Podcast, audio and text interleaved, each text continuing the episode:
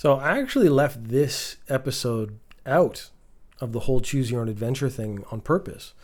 Uh, and this was for people who decided to listen to every episode because, well, honestly, that's weird.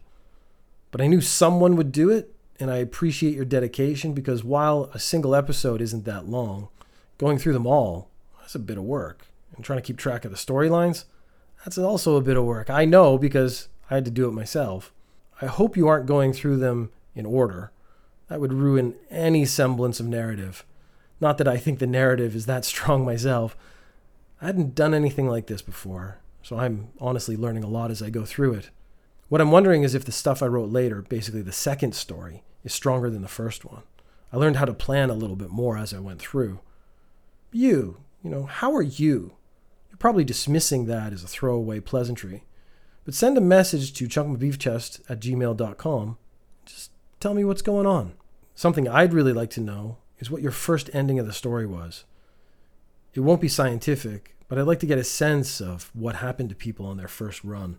And drop in a 114 in there so I know you heard this. That'd be cool. Because you're officially a member of the 114 Club, which I assume is cooler to say 114 rather than the 114 or something like that. I don't know. 114 works, it's kind of nicely in the middle. I don't know how your day's been, but from here, it can get better. You know, you should gently stretch a bit. And then think you just joined an exclusive club with indeterminate membership. So secret, no one even knows how many people are in it. But you are. And thanks for coming out.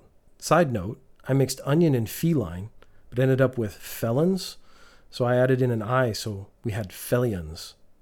Only people in the 114 know that. So since you're listening to everything kind of randomly, there is no link to this episode because it's truly independent. But thank you for listening. Thank you for coming by the 114.